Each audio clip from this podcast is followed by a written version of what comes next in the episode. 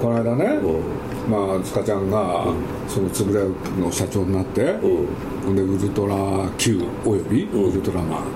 うん、そうこれはねいろんな人にね教えを請わなきゃいけない。そうですね、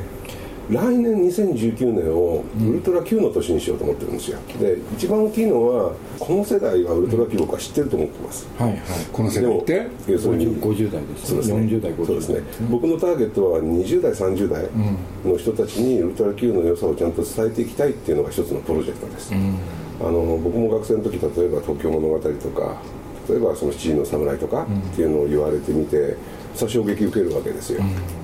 ん、で今のつぶらいは例えばウルトラ Q とかセブンとかマンとか、うん、カイリマンとか、うん、ここら辺の作品を伝えていくってことがなかなかできてないと僕思ってるんですよ、うん、いわゆるその過去のそこら辺のまずまずはですけれどもねよんさく品よんシリーズを伝えていくっていう今プロジェクトを立ち上げてるんですよ、うん、で今回はあのシリーズじゃなくて、うん、いわゆるこれを一つの映画と同じだろうと思ってるんです、うん、一つ一つの作品が、うん、だから一つ一つの作品を紹介する、だからシリーズ全部でくくってウルトラ Q じゃなくて、うん、例えばにせんにじゅうねんの挑戦というのはこれは何だったんだと、うん、で作品一つ一つをちゃんと紹介して丁寧にしていこうじゃないかっていうのをね始めようと、うん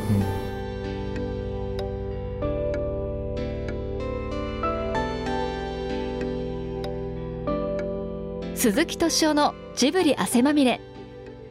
今週はウルトラマンアーカイブスプレミアムシアタースペシャルトーク&上映会についての打ち合わせ風景をお送りします。じゅうがつじゅうごにち月曜日にウルトラマンシリーズ作品の魅力を今まで見たことのない若い世代やより多くの方々に伝えるための新プロジェクトウルトラマンアーカイブスが発表されました。そしてじゅういちがつじゅうしちにち土曜日に特別上映会が行われることになり、それに伴いつぶらやプロダクション代表取締役の塚越隆之さんと編集者ライターの岸川治さん、そして鈴木さんがウルトラマンシリーズの魅力を語っています。まずはこんなお話から。で今度、まあ、じゅういちがつのじゅうしちにちかなそれを始めていくんですけれども、はい、それがあ例えば、まあ、僕らアーカイブスっていう言い方してるんですけれども、うん、過去の作品であるとかそういう過去の作った人の証言であるとか、はい、うちが持ってるものを通じて、はい、今のファンの方もそうだしそれからこれからファンになってくれるであろう、うん、若者たちにちゃんと伝えていくっていうことをやろうよっていうことを考えてて、でまずがそのじゅういちがつじゅうしちにちにあの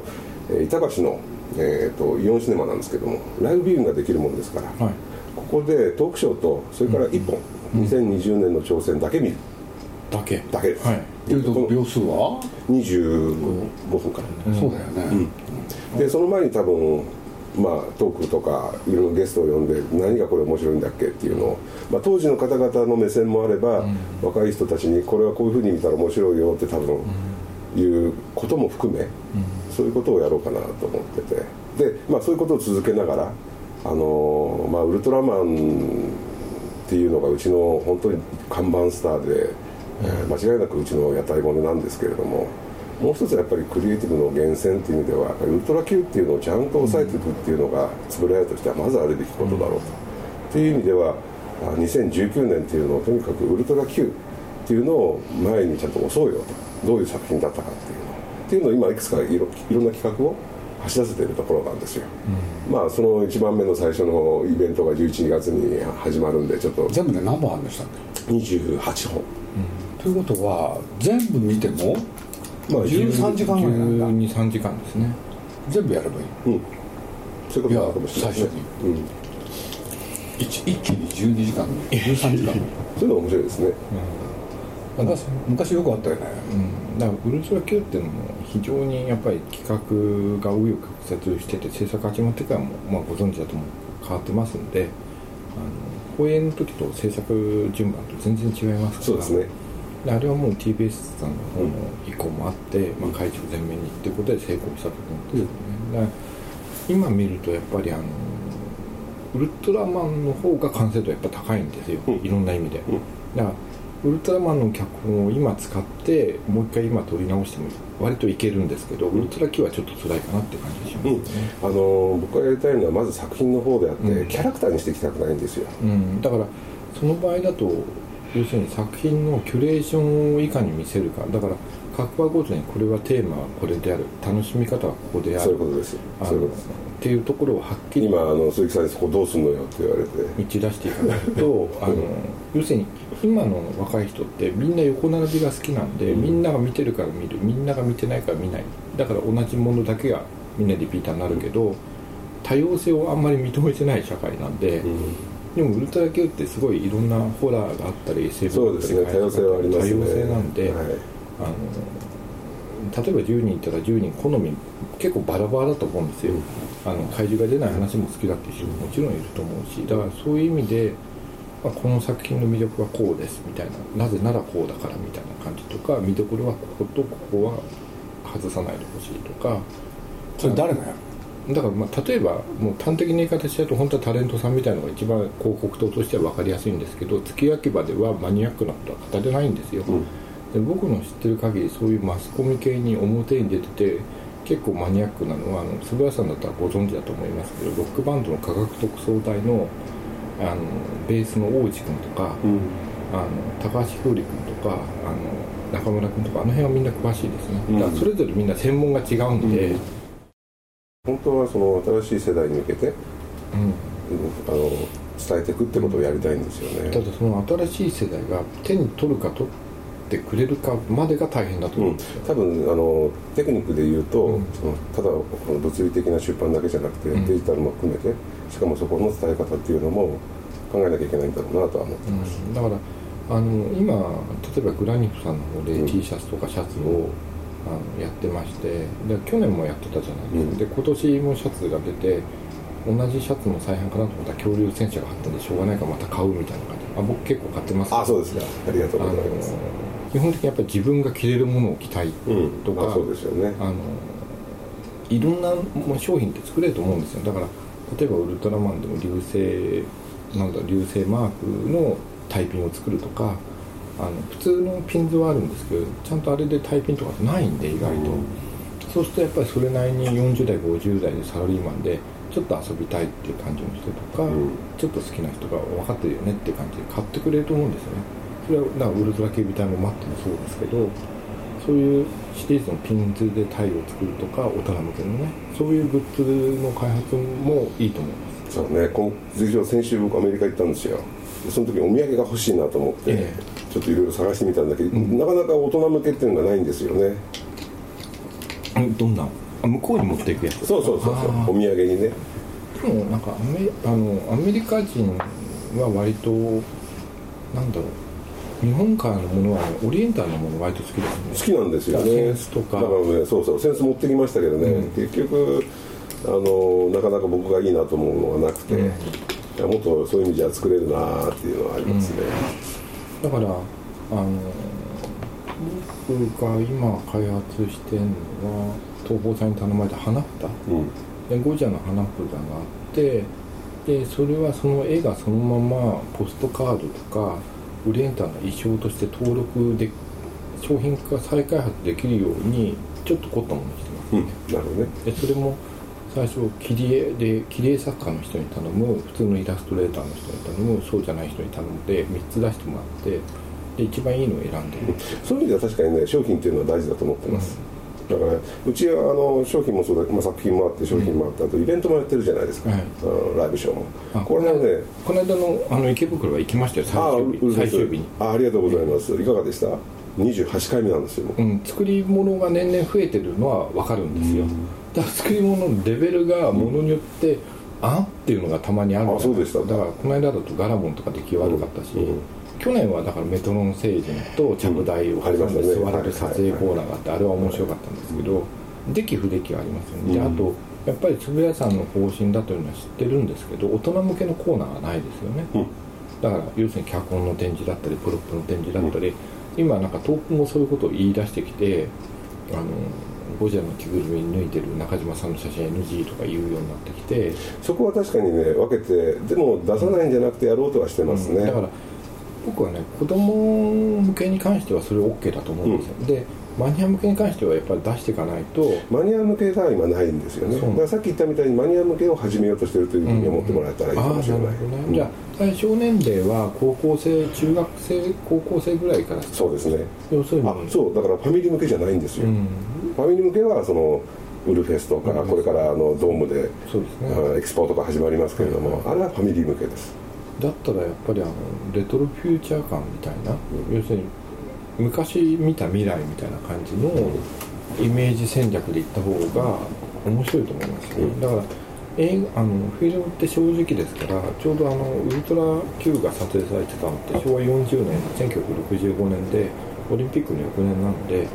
東京のやっぱ変わりつつある街っていうのは結構よく映ってるんですよね。そうですね。でもう今はないビルもたくさん映ってますから、うん、だからいちわのマンモスフラワーにしても丸の内のビル街で撮ってますし、うん、あの結構そういうところなんで、そういうのを例えば見どころポイントにしてもいいと思うんですよね、うん、いやいろいろ 見, 見どころのポイントはあるかなと思うんですよね、うん、たくさんあると思うんですよ、まあ、そういう視点はたくさんあるんだと思うんですよね、うん、若い人がどういうところで面白がるかっていうのが僕ら分かんないじゃないですか、うん、あのだから怪獣の例えば若い女の子なんかはガラモンとかああいうのがキッチュなデザインで可愛いみたいなのがいるんですけど、うんうん、いわゆる気も可愛い部類だと思うんですよね。そうですね、そうですね。だからその辺を、じゃあダダとかもそうですよね、うん、だからその辺であのワンピースとかカットソーとか作ってるじゃないですか、ブラニコさんが。だからあれはいいと思うんですよね、うん、だからその辺でやっぱり取っかかりをまず作ってあげるとか、知らなくても可愛いものに見えるとか、ね、うん、あのあとやっぱりいやあのね、岸川さん今度遊びに来てください。それ始めてますから。あ、そうですか。外から見てると遅いと思われると思うんですよね、うん、だからうちのやつらそれ聞くとあの元気が出ますから、あああのちゃんと間違ってないんだというふうに思ってもらえると思うんで、でだしやっぱり岸川さんみたいな人が外から見てて、あ、なるほどねと、円谷が、うん、そういうふうに動き始めてるんだって思ってもらえたらすごく嬉しいですね、うん、面白いことに女性が好きなキャラクターって大体怪獣でも大体この辺みんな好きだよねって言ったら、セブンだとエルキン可愛いって言ってる子多いし、あのマンだとダダとかで、この辺だとピグモンだよねっていうのってあるじゃないですか、うん、だからその辺でもうちょっとなんていうのかな、あのデザイン化に特化したものとか、そうですね、もっとデザインを洗練させたもの、あのデザインは非常に大事だと思ってます、うん、あのこのしがつとね、それから先週かな、うん、あのビジネスコンあのプレゼンテーションってやらせてもらってるんですよ、はい、そのライセンシーさん向けに、はい、でそこで一番のポイントって何かって言ったらやっぱデザインなんですよ、うん、今まではあの ど, どっちかっていうと作品の監修がやっぱりメインでやってきたん で, で、ね、あのまんまをデザインするっていうことが多かったんですよ、うん、ただやっぱりその世代だとか、うん、指向性に合わせてそのある程度デザインを変えて、うん、っていうやっていくっていうことを今始めてるところなんですよ。だから最近やっぱりあのなんていうのかな、ビデオ業界とかがあんまり良くないのっていうのが、ビデオのブックレットなんかも編集を入れないでデザイナーと担当とライターだけでやっちゃう場合が多くて、うん、デザイナーを通してないんでこれ読みにくいでしょとか、うんうんうん、そういうのが平気で出てくるんですよね、うん、で何を見せたいのかによって読みやすい本にしたいのかとか、読めなくてもいいからかっこいいものにしたいのかって違うと思うんですよ、うんうん、だからこれはこういうコンセプトでやるって固めたらもうそれでやるとか、大人向けでやるんだったらもうあのウルトラ Q を見てるという前提のもとに作るのか、見てないという前提のもとに作るのかというと違うじゃないですか、うん、だから例えばこの間さっきにせんにじゅうねんの挑戦の煙路でやりたいって話があって、でもこの間グラニフで出た T シャツってパトカーにもかけられる場面写真をもろにいちまい横にバーンとあるだけなんで、あのね、今、今の状況でいうと、えーえー、あの本当にウルトラマンとかウルトラ Q 含めてですけど、うん、そこら辺のコンテンツを好きな方々っていうのはたくさんいるんですよ、えー、その業界の中にも、えーえー、であの串川さんの先ほどのお話じゃないけど、皆さんが好きなことをやるっていうのが今までなんですよ、うんうんうん、そこにじゃあ円谷の意思はっていうと、うん、ないんです、うんうん、ただ僕らがやりたいのはやっぱり例えばウルトラ Q を若い方に、うん、届けていきたいっていうんであれば、あるある今のあの三浦の話じゃないですけれども、だったらこういうふうにしたらいいんじゃないかとか、うん、っていうことを今は外の方々がおもんばかっていろいろやってくれてる状況なんですよ、うん、だからあのいろんな多様なことが起きてる、うん、ただそれはそれで僕いいと思ってます、うん、一方で円谷がその若い、ま、見たことない人に送り届けるんだったら、こういうデザインで例えばでこういうものを作り始めようじゃないかと、うん、いうことをやりたいなっていうね、うん、ことがあ僕去年の、ね、はちがつにあの社長に就任して、うんまあ、いちねんなんですけど、はい、今それができ始めてるところなんですよ、うん、だこれは続けていった方がいいなと思ってて、うん、昔の円谷が作った先ほど書かれている「Qから」っていう作品と、うん、それから、まあ、ティガ以降の作品と、うん、そして今バンダイさんと作ってる、うん、僕らはニュージェネレーションって呼んでますけど、うん、ここら辺の作品じゃあこの後どうするんだと、うん、新しくウルトラマンがどうなっていくのかっていうことと、円谷が今まで作ってきたことは何だったんだって、この両方を抑えていきたいなと思ってて、それを、うん、お, お客さんにちゃんと分かってもらうっていう世界を今始めたところなんですよね。なんとか若い人の間で映像はただであるっていう意識ってすごく増えてて、僕それがすごい危機意識を感じるんです。僕もそうです。であのっていうのは、僕なんかがやっぱり学生時代っていちまいの珍しい写真のために洋書を買ってたわけですよ。そうですね。でも今は画像検索でサクッと見れちゃって、まあ、見れないのももちろんあるんですけど、でも若い人はそこで諦めるんですね、見れないと。でもあのそうじゃなくて、本当にあのよく僕なんかも言ってるのが、あのその YouTube で見ないでリスペクトをちゃんとするんであればソフトを買ってあげてくださいって話はよくトークライブとかも言うんですけど、と分かってくれる人は買ってくれるし、ただ僕らのよんじゅう、ごじゅう代、ろくじゅう代っていうのは現物主義者なんで、現物がないとダメなんですよ、ね、鈴木さんもそうだと思うんですけど、配信でデータがあればいいじゃなくて現物があった方がいいんですよ。電子書籍よりも本があった方がいいんですよ、うんうん、でもあの今の若い人って物を着たがらないじゃないですか、うん、だからその辺がすごい難しいところなんですけど、それでもなんていうかね、じゃあソフトはオンデマンドで見てもらうとして、他のグッズをどう楽しんでもらうのかとか、あのどう理解して購入していただくかということで、いろんなアプローチはあると思うんですよね。だからそれは例えばネットであったり、あのもっとビジュアル的なものであったりと思うんですよ。僕だからウルトラ Q なんていうのは、例えばあのいろんなアーティストとか漫画家さんとか作家の人にあの作品ごとに好きなエピソードを聞いてみて、それであの作品でいちまいでイメージを作ってもらって、それを例えばアートスタイルとしてあの複製として売るとか画集にするとか、いろんな手はあると思うんですよね。だからあの素材としては僕悪くはないと思うんですけど、うん、あの売っていくときにどれを顔にするかっていうところがポイントですよね、うん、あのー全部商売にはしたくないと思ってるんですよ。これ鈴木さんから教えてもらったことなんですけどねあのブランドっていうか、うん、あのみんながやっぱり好いてくれるってことが大事で、うん、あの僕ビデオがもうたくさん売れる時代はないと思ってるんです、うん、ただ作品を見られるチャンスだし、うん、うん、物もそうだけど、いろんなことを通じてそのウルトラ Q に対するイメージだとか、うん、例えば円谷に対するイメージだとか、うん、っていう姿勢だとかね、っていうのが表現できるんだと思うんですよね。だから僕はその過去のものをその例えばパッケージでたくさん売って商売にしようってことよりも、うん、あの次に作っていくウルトラマンっていうものに対してある程度みんながあの理解してくれる土壌を作りたいって思ってるんです、うん、だからあの本当にその岸川さんの世代含めて、うん、あのウルトラ Q ウルトラマンに関する本当にその愛情っていうんですかね、うん、が深いこと分かってて、でだからこそいろんなことを僕らも言われますし、でそれに答えられてないっていうのも実感してますし、あそのまあ岸川さんとお話しする前に鈴木さんにもちょっと話し始めてたんですけどね、うん、そのアーカイブスっていう一つの、うん、あのプロジェクトが社内にあって、それは、それはあれですか、あの社内的なアーカイブスで外に向けたものではない。いやあのいやあの名前がすごくその紛らわしいんですけど、僕らが言ってるこのアーカイブスっていうプロジェクトは、うん、要するに社内にあるものを通じて外に対して紹介していくプロジェクトです、うん、なんであのあの社内に何か残していくそのアーカイブスっていうのは最近ね、あのチーム名変えました、うん、アセットマネジメントっていう形で、うん、そうじゃなくてやっぱりその僕らの作ってきたも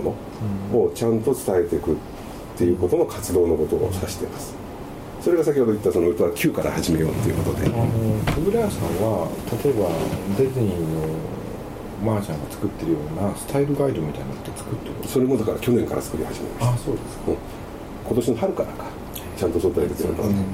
伝える会でも大事だと思うんですよ、うん、で多分そのうちの監修チームっていうのは作品を守ってる上で非常に大事だと思ってるけれども、やっぱ商品化のところと一緒になってたんで、うん、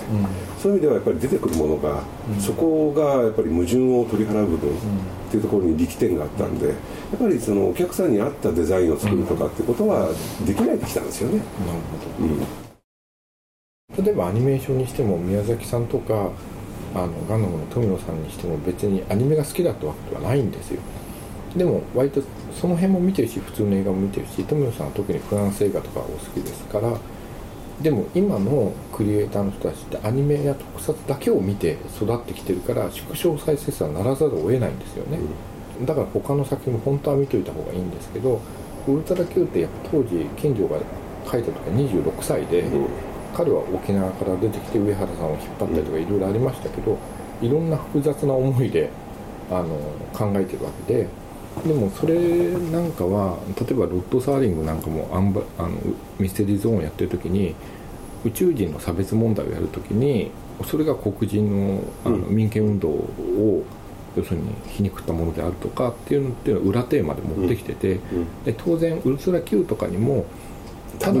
単にそうじゃないっていうのはたくさんあるわけですよ。ありますあります。だその辺 の, あの当時は分かっても、今の人はもう時代が分かんないと全然分かんないじゃないですか、背景的に。うん、だその辺をどうするかとか。縮図とか構図で同じところもあったりするんですよ。うんうん、だからそこだと思います。うん、だから全部が全部ほらあの楽天的で万歳な話じゃないですよね。あの重いものがこう残ることも多いです、ね、嫌な話もあって、でも大人になると嫌なことの方が多いんですよ、はい、でそれは実社会で生活してると理不尽なこと嫌なことすごいたくさんあるので、うん、あのそういうことも反映されてるっていうのは大人になって気がつくわけですよね、うん、そうですね。作品ってそうですね、うん、子供の時に見た印象とね大人になってからの印象違いますからね、うん、だからあと子供の時は子供っぽく子供目線で語るのがすごい嫌なんですよ、うん、分からないけど面白いっていうのが僕は理想だと思う、うん、で大人になって見返したら気がつくみたいな感じ、うん、で僕はやっぱりこの最初の頃作ってた頃の円谷の仕事っていうのは精神的には大事にしたいと思ってるんですよ、うん、次のウルトラマンを作ってるのに、うん、じゃあもう一回翻ってでこの時ってどういうことしてたのと、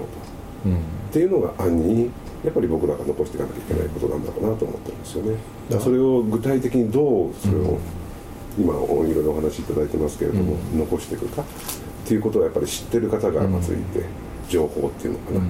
どう伝えていくかってことだと思ってるので、あのもう今例えば安野秀明を中心としてマニアって結構いるわけですよ、うん、だから例えばキングギドラの鳴き声っていうのは下永さんという人が西軍の人が作って、うん、でその鳴き声を電話の音にしたのがウルトラマンで、でそのウルトラマンで使ったそのキングギドラの鳴き声をあの携帯の着手音で使ってるのがエヴァンゲリオンだとか、そういうふうにこうつながっていくんですよね、うん、でつながっていくんだけど、あの今の若い人って一個前のことまでは調べてるんだけど、うん、オリジナルまでいかないうちに終わるんですよ、うん、だからその辺はちゃんと系統出して書いちゃった方が本当はいいと思いますね。海運な空の生音源だけでなんとか着信サービスがあるとかね、そういうのがあっても僕は面白いと思いますね。そうですね、う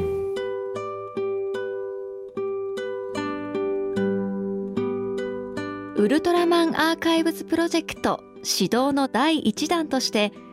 じゅういちがつじゅうしちにち土曜日にウルトラマンアーカイブスプレミアムシアタースペシャルトーク&上映会をイオンシネマ板橋にて開催します。当日はウルトラマンシリーズで多くの作品を手掛けた監督飯島敏弘さん、漫画家浦沢直樹さんを迎えたスペシャルトークをはじめ、せんきゅうひゃくろくじゅうろくねんに放送されウルトラマンシリーズの原点となったウルトラ Q よりにせんにじゅうねんの挑戦を上映。さらに当日はライブビューイングにて全国のイオンシネマじゅうよんげきじょうでも同時にお楽しみいただく企画となっています。詳しくはウルトラマンアーカイブスで検索してホームページをご覧ください。鈴木敏夫のジブリ汗まみれ。この番組はウォルト・ディズニー・ジャパン、ローソン、アサヒ飲料、日清製粉グループ、au ブルボンの提供でお送りしました。